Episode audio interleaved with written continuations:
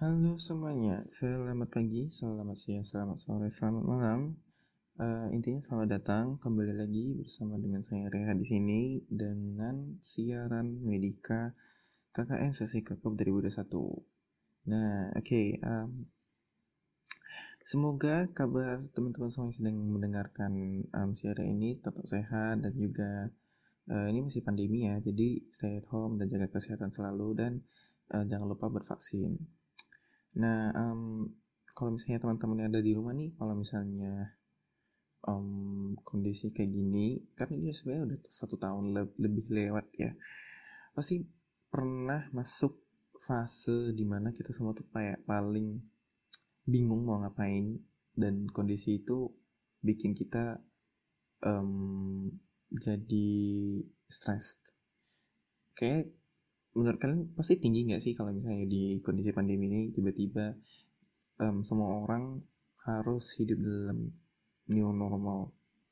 Kayak work from home semuanya di rumah dan apa segala macam. Kita tanpa ke mana-mana terus dengan perubahan sedemikian rupa dalam bidang uh, sektor ekonomian dan terutama pendidikan gitu um, tentunya sangat-sangat membawa ya, banyak perubahan dan ada stres yang juga pasti dirasakan kan pasti sama teman-teman juga pasti merasakannya kayak gitu. Nah hari ini sebenarnya mau bahas tentang depresi. Kalau misalnya stres yang berlamaan bisa ujung-ujungnya depresi gitu tapi sebenarnya orang tuh juga kadang jarang mikirin bukan jarang mikirin sih lebih ke jarang ngomongin tentang depresi karena orang mikirnya kayak ya udahlah nanti juga bisa hilang sendiri kayak gitu. Karena ini cuma sementara mungkin dan lain sebagainya kayak gitu. Well hmm, kita akan breakdown sebagaimana um, dengan perspektif yang seperti itu nantinya ke depannya setelah mendengarkan siaran ini tuh bisa lebih mempertimbangkan kalau depresi ini sebenarnya bukan main-main. Bukan hal yang main-main. Oke okay. Kalau misalnya teman-teman tahu teman pasti pernah dengar kayak cerita bukan cerita sih berita berita tentang kota eh kota negara negara yang paling maju tapi tingkat um, susahnya tinggi. Nah itu salah satu negara yang maju itu ada di Jepang. Itu seingatku ya seingatku berita yang lama aku lupa. Tapi meskipun udah lama tapi seingatku gitu dan itu lumayan lumayan membawa sang membuat sebuah cerita yang hot kan gitu tentang suicide. Nah, suicide itu atau bunuh diri itu juga terjadi karena akibat dari depresi. Harus diketahui kalau misalnya um, ini dari uh, penelitian dari WHO, WHO itu prediksi kalau misalnya tahun 2020 depresi akan menjadi salah satu gangguan mental yang paling banyak dialami. Dan depresi berat akan menjadi penyebab kedua terbesar kematian setelah serangan jantung. Jadi itu secara tidak langsung kondisi teman-teman ketika berada di situasi yang tertekan awalnya kan menghasilkan stres. Nah, ketika stres itu uh, manusia kan punya limit ya buat menerima apa pun. Salah satunya stres. Ketika itu over limit, maka akan memicu depresi.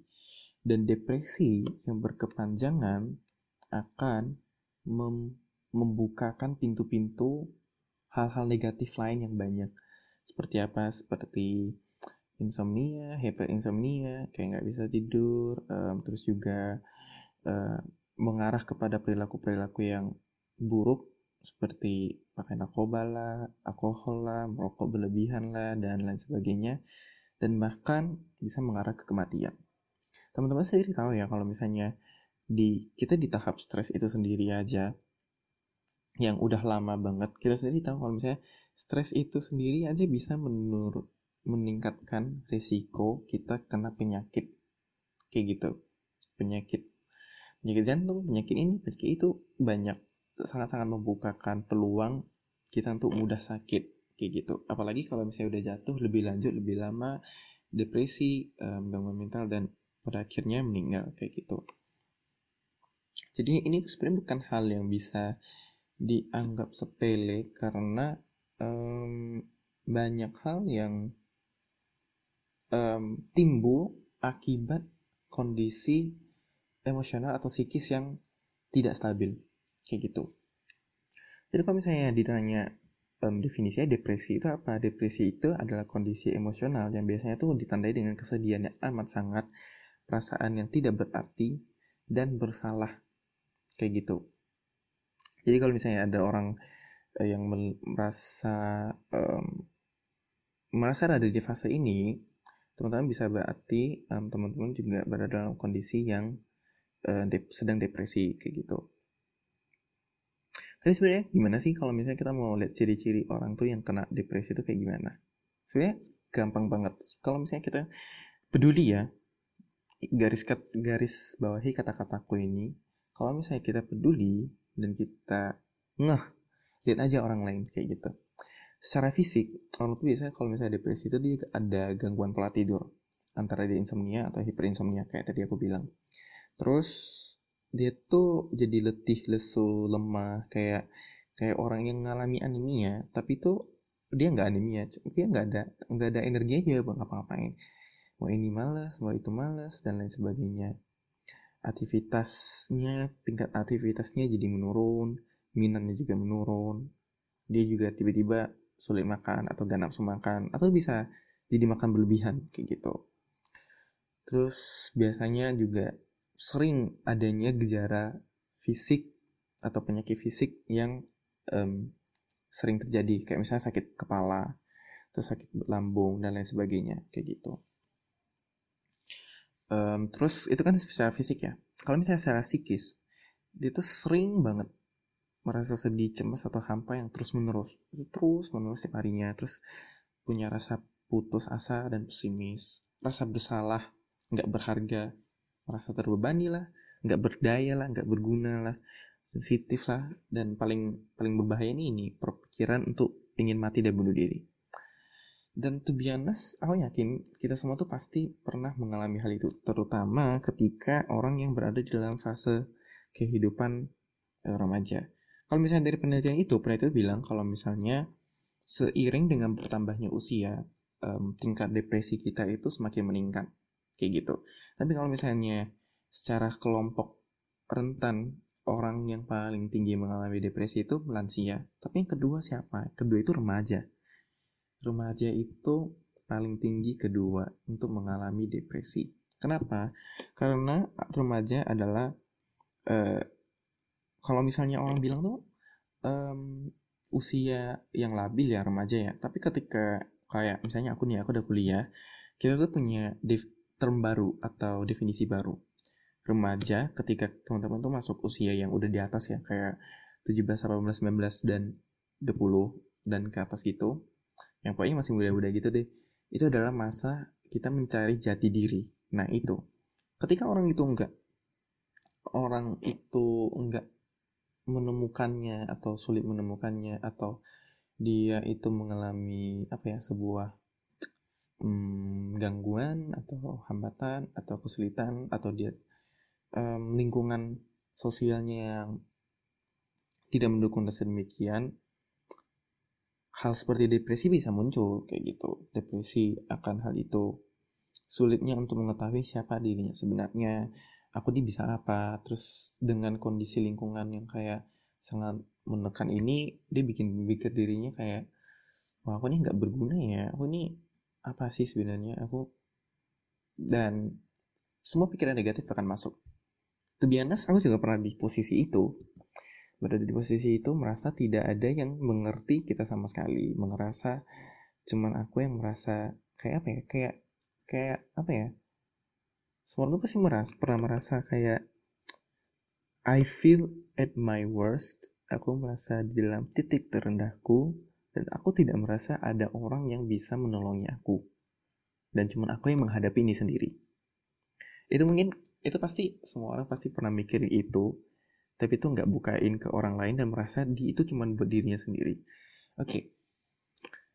fun fact, um, nanti kita bakalan bahas itu lebih ke bawah ya tapi baik lagi penyebab depresi itu ada tadi ada faktor psikologisnya ada faktor eh ada faktor dari um, fisik juga psikisnya terus sosialnya tadi itu kan aku nyebut gejalanya ya. Gejalanya seperti apa? Sekarang penyebabnya penyebabnya cenderung itu bisa berasal dari lingkungan sosial.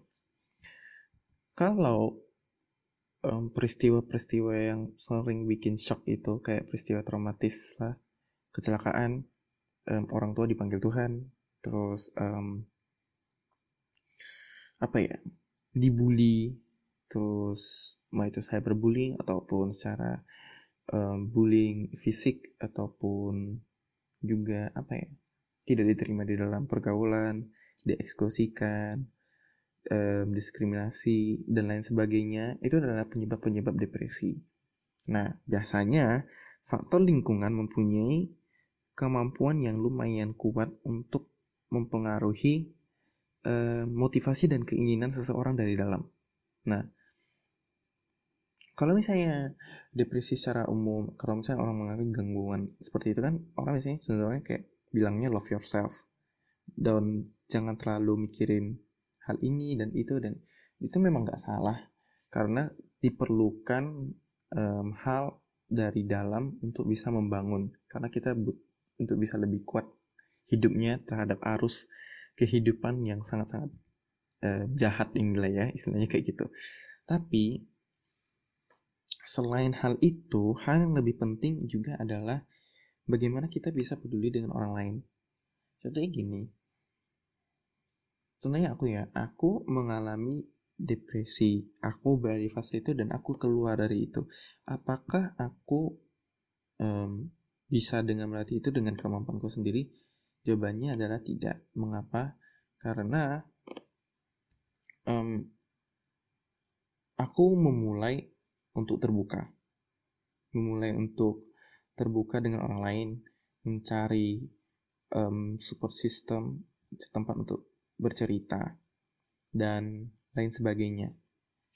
Nah, orang tuh kadang mikir, orang terutama orang yang depresi ya, orang yang berada dalam fase ini, orang pasti mikir kayak, nggak ada yang mau ngertiin aku, atau nggak ada yang bisa mengertiin aku. Ketika aku ingin bercerita pun, aku nggak yakin mereka bisa memahami aku atau aku mungkin bahkan tidak akan mendapat jawaban itu dari mereka. Oke, okay. mungkin itu benar. Itu benar kalau misalnya orang itu tidak bisa menjawab sesuai dengan apa yang kamu inginkan, memberikan jalan keluar seperti yang kamu inginkan dan lain sebagainya. Tapi pikiran itu juga di satu sisi akan mematikan diri kita sendiri. Nah itu adalah salah satu bentuk pemikiran yang tertutup. Memang um, ketika aku contohnya aku ya aku berbicara aku bercerita tentang hal ini dan itu belum tentu temanku bisa memberikan kasih solusi belum tentu bisa mereka apa bisa apa. Tapi at least aku punya tempat berbicara at least aku punya orang yang bisa aku ceritakan permasalahanku. Meskipun pada akhirnya kita sama-sama tidak menemukan jalan keluar ini harus bagaimana ini harus bagaimana. Tapi salah satu yang bikin salah satu bikin aku untuk mikirin itu semua lagi adalah ketika kamu mengeluarkan semuanya itu, aku merasa aku punya space buat diriku sendiri untuk berpikir.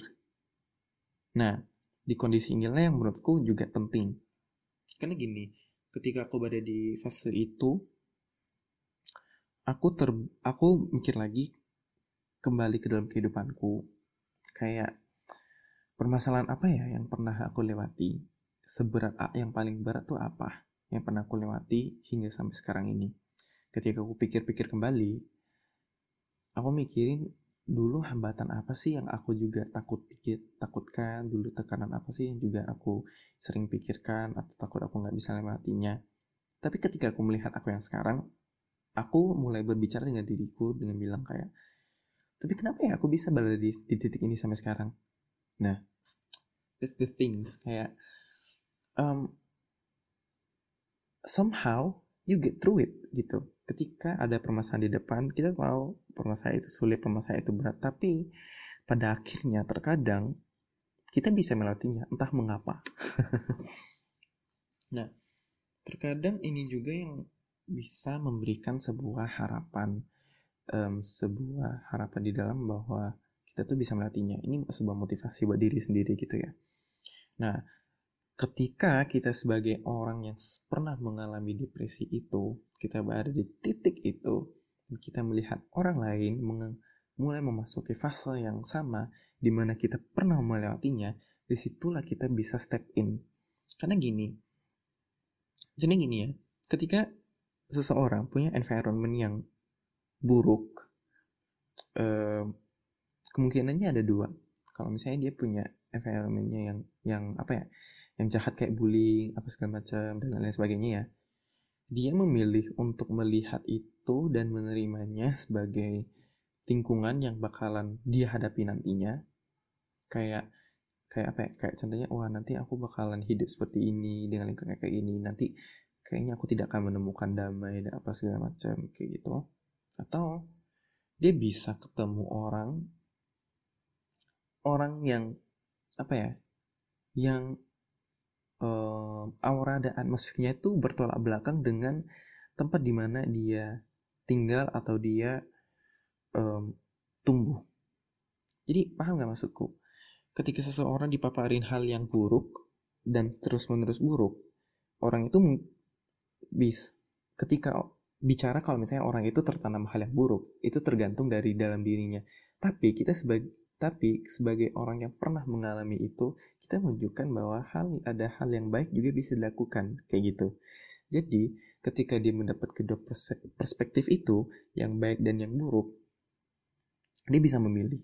Nah, di sana, that's di sanalah peran dari lingkungan sosial kayak gitu. Lingkungan luar juga bisa berpengaruh bermain untuk apa ya, mendukung um, mendukung kehidupan seseorang untuk dia itu lebih yakin dengan dirinya sendiri, lebih um, semangat untuk menghadapi di, menghadapi hidupnya kayak gitu. So, um, kalau misalnya kita ketemu dengan seseorang yang mengalami um, depresi, um, penanganannya itu ada perubahan pola hidup. Ini dari kayak ini aku sambil baca jurnal. Jadi kalau misalnya orang tuh pengen orang mengalami depresi dia mau menangani ya itu bisa mengalami dia bisa lakukan pencegahan itu dengan lakukan penanganan itu dengan pola hidup perubahan pola hidup yaitu olahraga mengatur pola makan berdoa dekat sama Tuhan mempunyai keberanian untuk berubah rekreasi kayak gitu. Terus kalau mau boleh terapi psikologi terapi psikologi juga nggak mesti yang kayak mesti pergi ke tempat orang ahli psikolog terus ngomong di sana nggak perlu karena sekarang juga ada yang namanya peer counseling ya artinya you can find people atau someone's your age atau orang-orang yang kamu percaya orang-orang komunitas yang bisa mendukung kamu sistem support yang bisa menerima kamu untuk bercerita di sana kayak gitu. Dan juga ada pengobatan kayak gitulah intinya.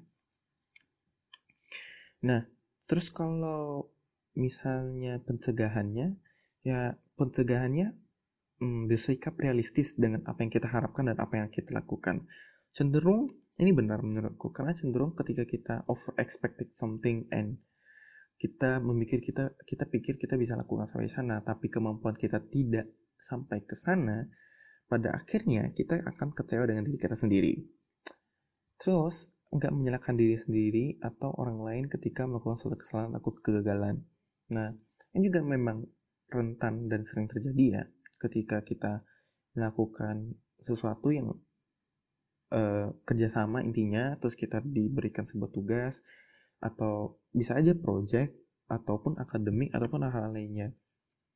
Kayak ketika kita melakukan kesalahan kita mengalami kegagalan janganlah kita menyalahkan diri kita sendiri. Kadang memang kita self blame tuh kayak ah, kenapa aku nggak gini ya tadi? Kenapa aku kayaknya aku salah deh kayak gini kayak um, learn from your mistake is a good thing tapi kalau misalnya you overdoing it and you live with it it's not a good thing either kayak gitu. Belajar dari kesalahan itu memang benar dan baik gitu. Tapi kalau misalnya kamu hidup di dalam kesalahan itu itu adalah hal yang salah buat dilakukan kayak gitu. Karena misalnya aku ya kayak aku pernah berada di titik aku merasa aku dibanding-bandingkan dengan anak orang lain kayak gitu. Terutama di bidang akademik kayak kenapa kamu gak bisa gini? Kenapa kamu bisa gini? Self blame dan self uh, perasaan untuk self worth kayak harga harga diri itu tuh jadinya kayak sebenarnya aku berguna gak ya? Aku berdaya gak ya? Kayak gitu tuh ada. Tapi um, kita nggak bisa hidup di dalamnya gitu. Kita nggak boleh hidup di dalamnya gitu. Kita nggak boleh terjerumus dan tenggelam di dalamnya.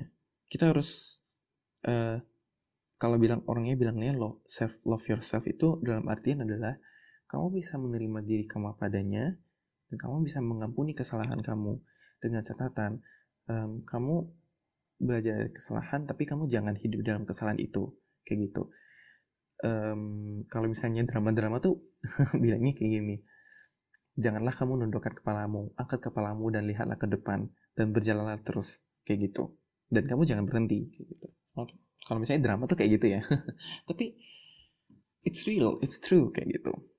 Don't keep your head always look down but look up and walk forward gitu. Lihat angkatlah kepalamu dan jalanlah terus ke depan kayak gitu. Um, aku juga hmm, tunggu um, tunggu aja dulu ya. Aku tiba-tiba banyak ingin ceritakan sesuatu. Terus um, um, turutin untuk melakukan olahraga dan itu juga ya tidak menyesali uh, akan sebuah kejadian dan lain sebagainya bangun harga diri dan mencoba sikap untuk berpikir positif tidak menyendiri jauh menjauhi dari pergaulan yang buruk uh, dan lakukan pergaulan atau sosialisasi yang bersifat positif dan lebih dekat dengan Tuhan. Nah, salah satu hal yang aku ingin guys bawah itu adalah lingkungan dan sosial yang positif. Aku meng aku ngambil kata-kata ini karena tahu kata ini bagus. Uh, lingkungan yang baik akan menumbuhkan pribadi yang baik, tapi lingkungan yang jahat akan menumbuhkan dapat menumbuhkan uh, pribadi yang yang buruk kayak gitu. So memilih di dalam pergaulan pilih-pilih itu nggak salah berbeda ya beda cerita dengan kalian tuh benci dan diskriminasi dan juga rasis gitu itu beda ya. Karena ini adalah konteks di mana kalian memilih untuk bisa tumbuh bersama di dalamnya. Memilih karena kalian yakin kalau misalnya di dalamnya itu kalian bisa bertumbuh kalian bisa belajar bareng kalian bisa saling memberikan support dan juga memberikan hal-hal yang positif kayak gitu. Apakah ini berarti aku nggak boleh kawan dengan yang lain dan di luar itu? Enggak, kalian boleh kawan, kalian boleh ini, kalian boleh itu. Tapi kalian harus bisa bikin keputusan sendiri. Ketika orang lain melakukan hal yang buruk, ketika orang lain melakukan hal-hal yang negatif, apakah kamu harus layak untuk ikut mencontohinya supaya kamu diterima di dalam pergaulan itu? Tidak kan? Nah, memang kalau misalnya dalam beberapa dalam beberapa apa ya dalam beberapa komunitas atau geng gitu ya if you're not doing this, we not gonna accept you. Kalau misalnya kamu nggak melakukan ini, kayak syaratnya gitu, kita nggak mau nerima kamu. So it's fine. Don't be afraid of rejections. Jangan takut akan penolakan kalau itu memang arahnya nggak benar, kayak gitu. Justru dengan adanya penolakan itu, itu bisa membantu kamu untuk mencari um, pergaulan atau komunitas yang lebih baik. Dan um, jangan takut dan jangan jangan merasa bahwa kamu um, tidak diterima kamu um, self apa ya self unworthy kayak gitu. Dan apa segala macam justru you are good and too good to be qualified itu karena kamu mempunyai sifat dan apa ya kepribadian yang baik sehingga kamu tuh nggak um, bisa di, disatukan dengan dengan hal-hal yang jahat. Kayak istilahnya apa ya istilahnya tuh um, yang satu yang satu hal yang baik yang satu hal yang jahat tidak bisa disatukan kayak gitu. Emang berarti maksudku? Kalian paham lah ya maksudku? Kok kok jadi beli belepotan kayak gini ya? Intinya kayak gitu. So don't be afraid. Lingkup lingkup yang tidak ingin menerima kamu pasti ada. Dan itu akan selalu ada dari dari kamu lahir sampai kamu tua nanti lingkup itu pasti ada. Tapi lingkup yang akan menerima kamu juga pasti ada.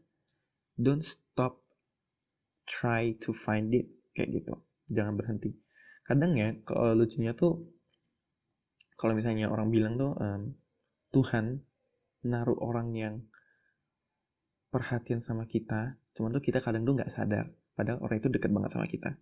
Nah, orang-orang itu yang kadang mungkin bisa jadi tempat cerita kalian, tempat kalian mengeluarkan apa segala macam kayak gitu. Jadi depressions sometimes memang benar it's something that you have to fight yourself from within. Kamu harus uh, melawannya kamu harus membangunnya dari dalam. Tetapi juga um, pertolongan tangan dari luar atau mencari pertolongan keluar itu juga diperlukan kayak gitu. So it works two ways dari dalam dan dari luar jadi memang pada akhirnya depresi ini bukan hal yang bisa bisa apa ya, bisa disepelekan atau dianggap remeh eh, karena kita harus tahu faktor dan risiko ke depannya itu sangat-sangat um, lumayan lumayan berbahaya kayak gitu. Tapi di satu titik juga jangan berpikir bahwa kamu itu sendiri menghadapi ini. Jangan berpikir bahwa um, kamu cuman kamu yang mengerti kamu, cuman kamu yang um, memahami kamu dan orang lain gak bisa ngertiin kamu. Terkadang itu kalau menurutku itu kadang adalah istilah kita tuh selfish kita egois karena kita terlalu self pity gitu. Terlalu mengasihani diri. Kadang kita harus bisa belajar untuk terbuka. Memang tidak mudah. Tidak mudah sama sekali untuk bisa terbuka. Tapi ketika kamu mulai itu itu adalah big step for you untuk bisa get out of the zone of your negativity dan juga memperluas zona kamu um, berhubungan dengan apa ya berhubungan dengan perbaharuan diri kamu yang akan semakin didewasakan. There is no uh, maturity maturity without evaluations. Nggak ada kedewasaan tanpa adanya evaluasi atau pengujian. Kayak gitu. So, semua orang yang pengen dewasa atau bertumbuh pasti akan mengalami, mengalami pengujian. Mungkin depresi adalah salah satu bentuk um, ujian dari buat kita semua kayak gitu tapi somehow we have we will and we have to get through it with it kayak gitu kurang lebih seperti itu aku harap um, siaran ini bisa lebih memberikan semangat buat teman-teman yang sedang mendengarkan ataupun uh, teman-teman yang sedang mengalami di tahap ini ataupun buat teman-teman yang tidak pun teman-teman boleh mulai peduli mulai apa ya mulai berhenti untuk memikirkan hal yang tentang diri sendiri. Kadang tuh lucu ya, aku selalu mikirin tentang tujuan hidup. Um, it's funny things because when you talk about your point of life, you never talk about yourself. Tujuan hidup tuh nggak pernah cerita tentang dirimu sendiri. Justru itu ada selalu ada hubungannya sama orang lain. Selalu aja ada kayak gitu. Mungkin itu dari aku. Terima kasih banyak sudah mendengarkan dan bye bye.